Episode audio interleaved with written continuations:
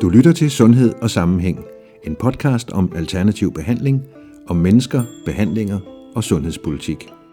Som læge kan jeg ikke anbefale alternativ behandling. Enten er det placebo, eller også er det humbug. Jeg kunne mærke på min egen krop, at det virkede. Jeg tror, der er rigtig mange kvaksalver derude. Du lytter til den allerførste episode af Sundhed og Sammenhæng. Alternativ behandling, ja, det får du, når du ligger på briksen hos en behandler. Det dur bare ikke så godt lige gennem hovedtelefonerne. Men til gengæld så får du her alt det andet, når jeg snakker med behandlere og klienter og læger og forskere og alle mulige andre, der ved noget om det. Og de kommer til at gøre os klogere på for eksempel uddannelse, forskning, skepsis og sundhedsopfattelser, og samt naturligvis selve behandlingerne og de personlige erfaringer. Men hvem er jeg så? Jo, jeg hedder Jesper Madsen, jeg arbejder med journalistik og kommunikation, og jeg har gennem 25 år haft fokus på alternativ behandling – jeg har skrevet artikler, lavet opgaver, gået til konferencer, og, og ikke mindst har jeg snakket med folk, der er klogere end mig. Og hvorfor gør jeg så det? Jamen, det er jo fordi, jeg synes, det er både spændende og vigtigt at beskæftige sig med det, men først og fremmest fordi jeg ikke kan lade være. Men nu til sagen. I dag kommer du blandt andet til at høre noget om, hvordan stress kan hænge sammen med både vores fysik, følelser og omgivelser. Først møder vi nemlig Majbrit, som sidste vinter havde nogle svære udfordringer. Ja, men det havde været en lang periode igennem vinteren, hvor det ligesom var tilstødt mig nogle forskellige dårligdomme, hvis man kan sige. det. Jeg øh, var lige kommet tilbage efter en stresssygemelding på arbejdet, og så... Øhm, altså, jeg var ikke sådan helt ovenpå, men jeg synes, jeg havde det meget bedre og var klar til at arbejde, og havde det godt med at starte med at arbejde, men så var det jo vågnet en morgen med, at, at, at, at, at, at jeg, jeg ikke kunne styre den ene side af mit ansigt. Øh, blev selvfølgelig rigtig bange og kom på skadestuen, og de fandt så heldigvis ud af, at det ikke var en indre hjerneblødning, men at det var noget ydre, en nerve, der havde sat sig ligesom i klemme og noget med... De, de kunne ikke ligesom fortælle hvorfor, men jeg fik noget behandling, og så gik det heldigvis gradvist over og er fuldstændig væk. Men det satte sådan, altså tænkte jeg, jeg har ikke lyst til at øh, blive, blive ramt af noget nyt. Altså nu må, nu må min krop gerne ligesom blive bedre, eller blive mere rask, eller have mere overskud, for jeg manglede overskud, jeg var træt, og det lå selvfølgelig også i, i baghovedet, at jeg faktisk var bange for, for corona. Øhm, og det fik jeg jo også der omkring faktisk i januar. så, øhm, så jeg tænkte, nej, der skal simpelthen ske noget. Jeg skal, det må koste, hvad det vil. Det, det her det er mit helbred og mit liv faktisk, tænkte jeg. At nu, nu, jeg var bange for, at det ligesom skal sætte sig til kraft. Det har jeg nok altid haft sådan lidt den der angst for at, at blive alvorligt syg.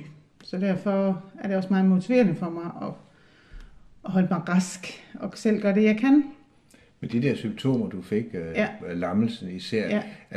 var det så noget, der ligesom fortsatte og blev ved med at ligge der et eller andet sted? Altså det, jeg fik jo sådan en binybarkhormon fra sygehuset, og, og det hjalp altså rigtig meget. Øhm, men det var ligesom om, det forsvandt ikke helt. Øhm, jeg, sådan, og jeg har en lille anelse stadigvæk, hvis jeg føler mig meget presset og sådan, og så synes jeg, det snurrer i tungen, om det, det passer, eller om det er bare sådan psykosomatisk angst for, at det kommer igen, det ved jeg ikke. Men øhm, jamen, så kontaktede jeg jo en, jeg kender, som også er zoneterapeut, som jeg har læst sammen med. Hun havde så ikke tid, og så var det, hun henviste mig til Bente, som øh, så havde tid til og jeg havde haft noget erfaring med at blive behandlet af en zoneterapeut en gang, og det glemmer jeg aldrig. Det var simpelthen så... Øh, altså jeg var så stresset i den periode, og så fik jeg en behandling, og det, jeg var bare, jeg fløj derfra. Så derfor tænkte jeg, øh, det er det, jeg skal. Som sagt, jeg har gået til noget massage og kralterapi og sådan og det har været godt, men det er bare ligesom om, hmm, det har ikke gjort det for mig på en eller anden måde. Så jeg var ikke i tvivl om, at nu hvis jeg skulle noget, så skulle det være zoneterapi. Ja, men nu, nu har jeg liv, livs... Altså, jeg havde, det var ikke sådan, at jeg ikke havde livslyst, men jeg, nu har jeg bare energi til livet på en helt anden måde, og har lyst til at se mennesker og gøre ting sammen med min søn og andre, og være ude og leve, og altså mærke livet festival, det er ikke fordi jeg skal, men tage ned i byen og fejre dronningen og gå til Pride, hvis det er det, eller jeg har sådan lyst til at deltage, og den lyst havde jeg slet ikke før. Øhm, der var det bare den der lidt trummerum øhm, på arbejde, træt, øh, bygge et eller andet sammen, prøve at være noget for min søn, og så i seng, og så forfra. Og det synes jeg er blevet brudt rigtig meget. Nu er der jo mange af dem også, som hører det her, som aldrig har sat foden inden for døren hos en zoneterapeut. Så kan du ikke prøve at beskrive, hvad der egentlig sker, når man jo. så kommer ind ad døren? Jo. Fordi det, det er sikkert nyt for mange. Ja, ja helt sikkert. Jamen, Bente er enormt god. Hun brugte rigtig meget tid den første gang sådan lige til at snakke med mig om, hvad der havde fyldt for mig, og hvad det var, der, øhm, der gjorde, at jeg kom. Og sådan hun kunne finde ud af, hvad det var, hun sådan specifikt skulle gå ind og arbejde med.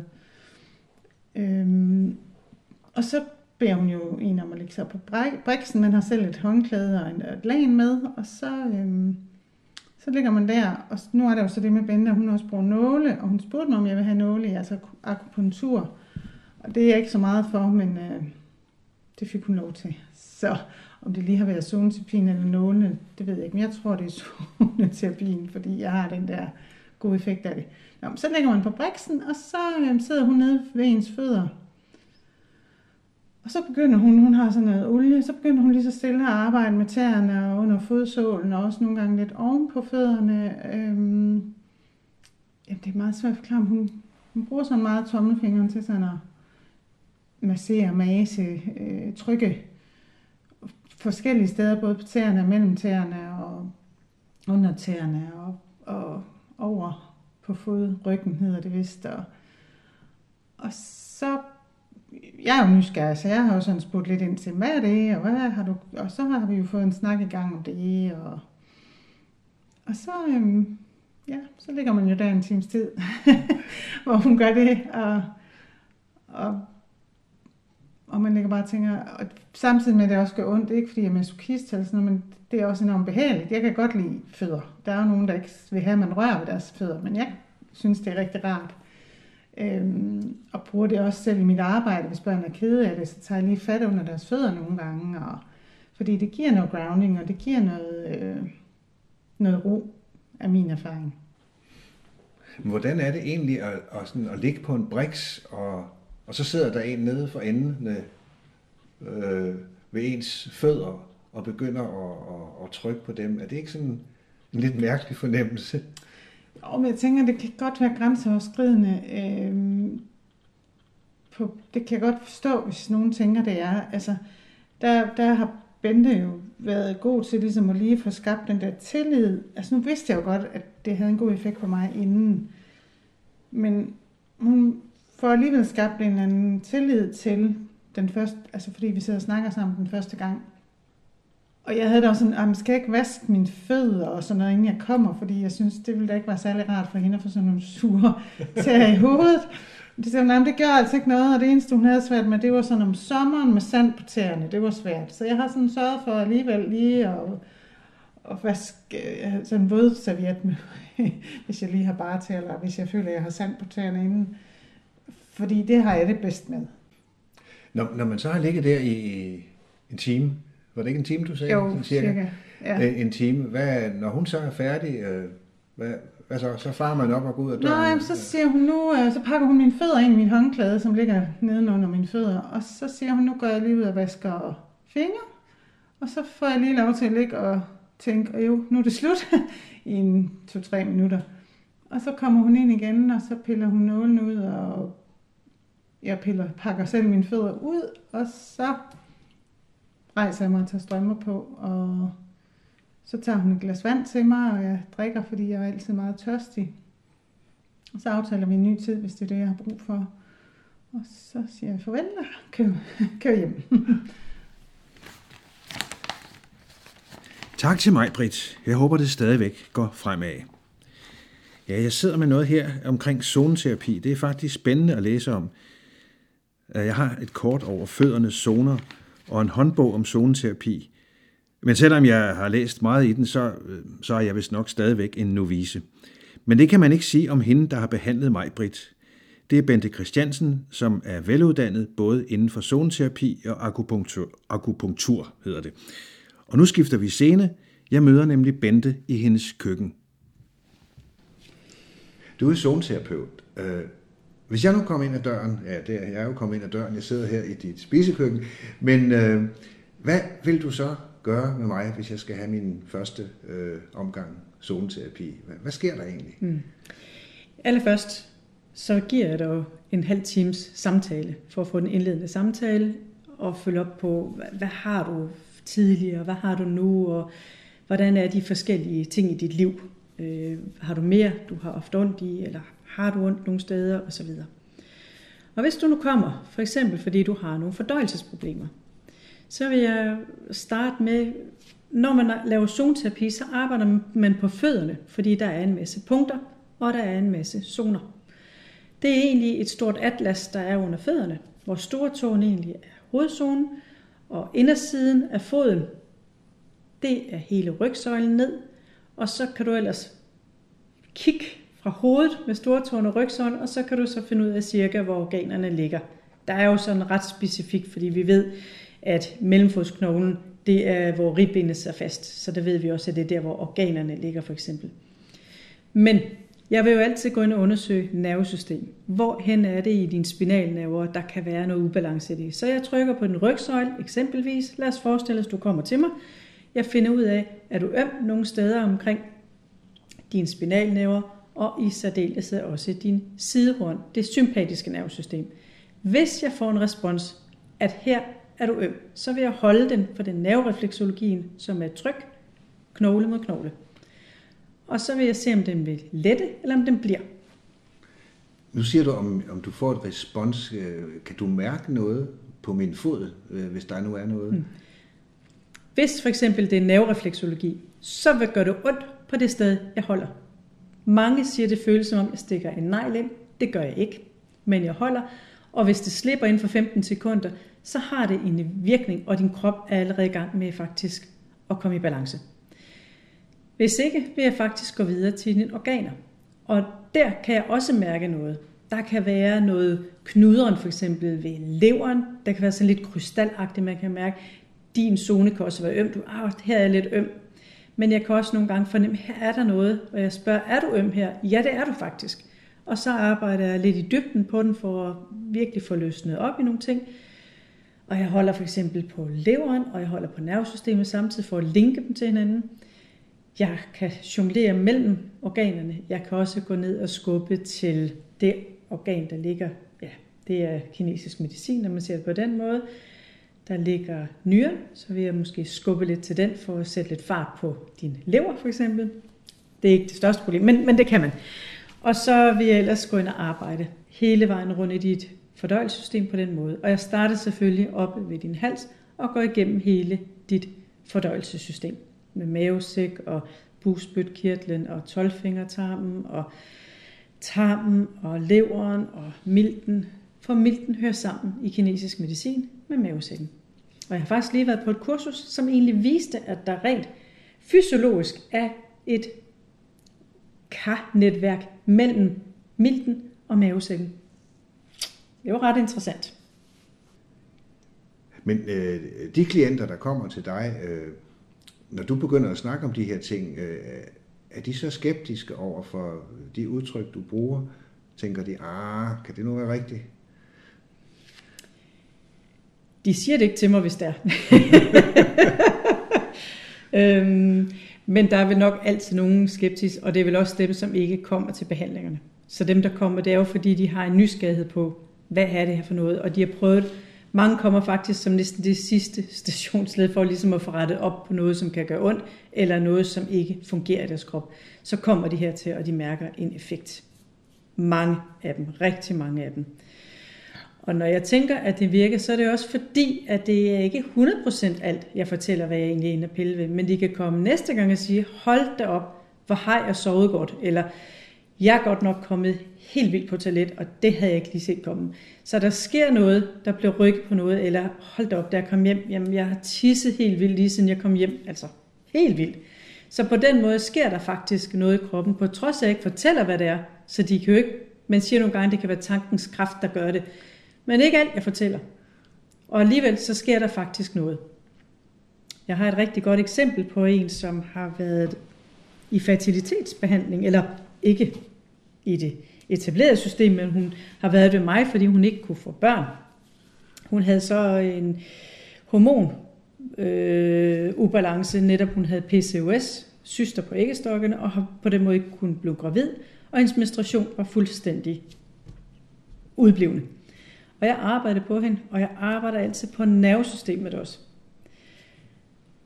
Fordi at de bruger sådan, de ligger tæt op ad hinanden, de neurotransmitter, de bruger. Så når jeg arbejder på hormon, så tager jeg altid nervesystemet med. Og så arbejder jeg også på nogle af de andre ting. Og hendes gevinst var, på trods af at jeg ikke fortalte, hvad det var, hun sagde simpelthen, hold da op, min hverdag er faktisk blevet nemmere ved, at jeg egentlig kan klare nogle af de ting på en helt anden måde, end jeg plejer. Jeg plejer nogle gange at blive blæst lidt bagover og have den der opgivende, men jeg har fået meget mere overskud og kan klare mange flere. Jeg føler mig mere robust. Så det var også en god sidegevinst, hvor folk ikke ved, hvad det er, jeg egentlig har lavet. Noget af det, jeg er nysgerrig på, det er, jamen hvad er det for nogle ting, folk kommer med, når de kommer ind ad døren her og siger, ah, jeg har et problem med maven eller hovedet, eller hvad er det for noget, der sker der? Øhm, det kan svinge sådan lidt, men det jeg kan se lige i øjeblikket, det er, at der kommer en del med stress. Øhm, og det kan der selvfølgelig være forskellige årsager til. Men specielt efter corona har jeg set, at der kan være en del stress. Og hvorfor får man så stress?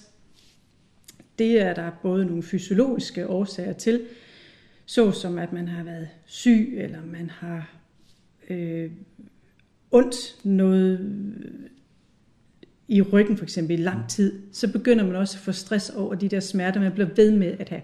Ja.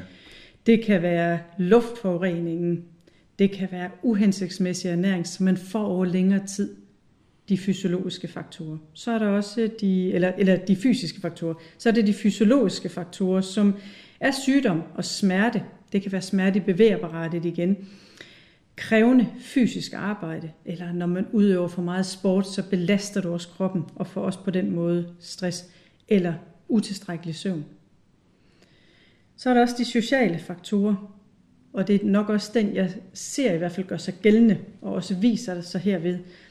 Det kan være, øh, der egentlig er øhm, uoverensstemmelser med de krav, der bliver stillet til en, kontra det, man egentlig formår ens ressourcer. Øhm, og det er også noget med at være socialt tilknyttet til en gruppe. Det kan være på arbejdsmarkedet, det kan være i skolen. Øhm, ja, det der med, at man har et tilhørsforhold til nogen. Og ja, det er sådan lidt af det, jeg sådan lige støder på, og ligesom hvis man skal sige, hvad er det, de kommer for i forhold til stress. Mm. Og hvordan det så viser sig hos mig, for eksempel, når de kommer, når de har stress, så er det, at de sover dårligt. Det er nogle af dem, der kommer der. Det kan være, at de simpelthen ikke klarer deres hverdag, fordi de simpelthen er belastet rent følelsesmæssigt, fysisk, psykisk.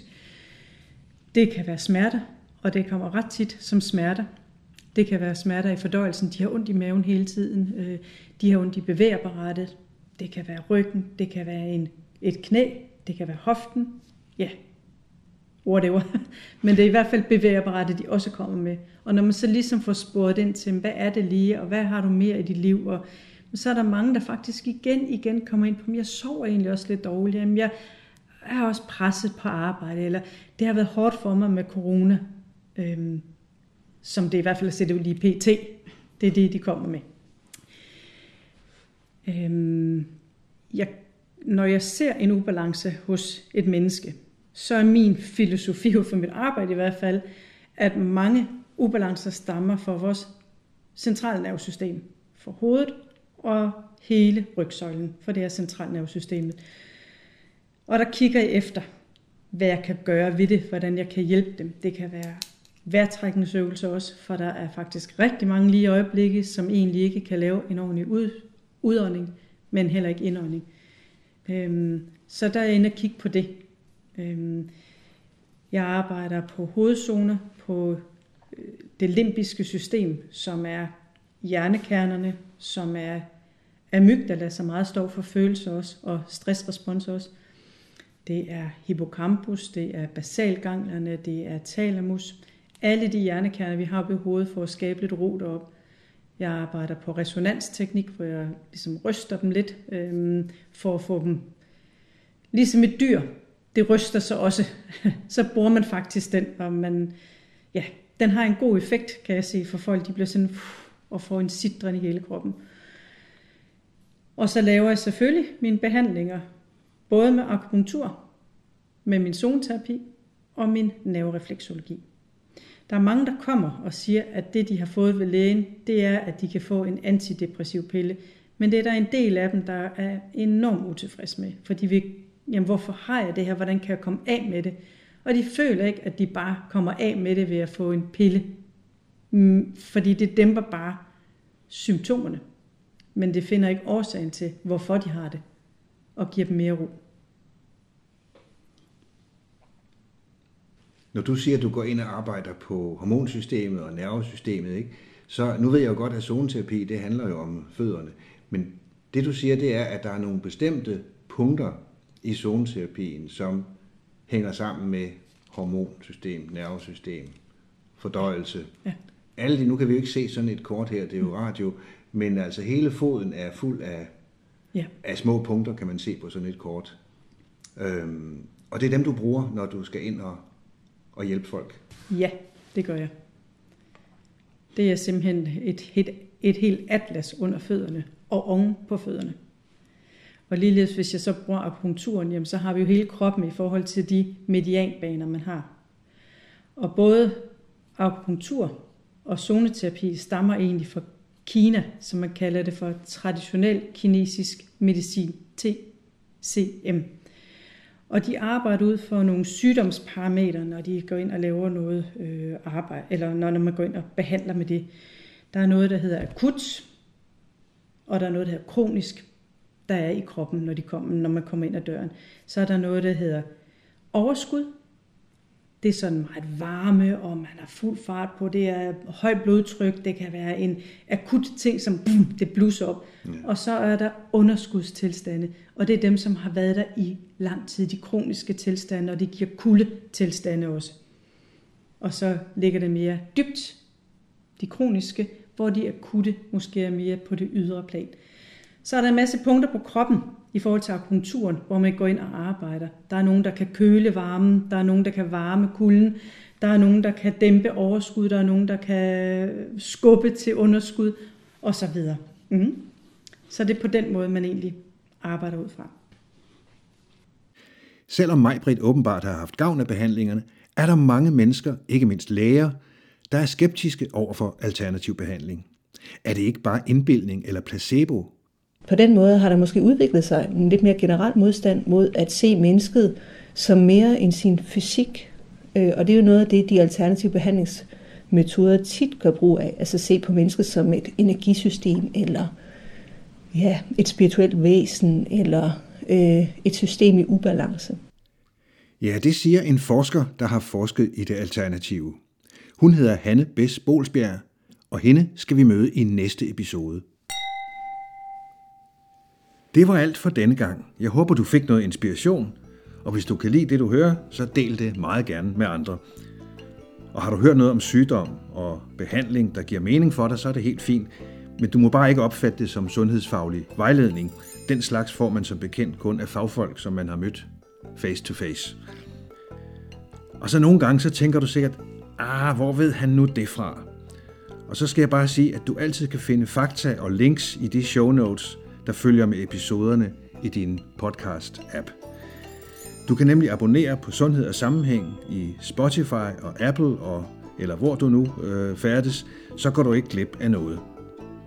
Og det er faktisk også en rigtig god idé at finde den Facebook-gruppe, der hedder Sundhed og Sammenhæng. Og så vil jeg sige, at i dag har vi jo øh, været på besøg i Bentes køkken, og det minder mig om, at den her podcast så vidt muligt kommer til at leve sit liv ude i virkeligheden og ikke være spærret inde i et studie.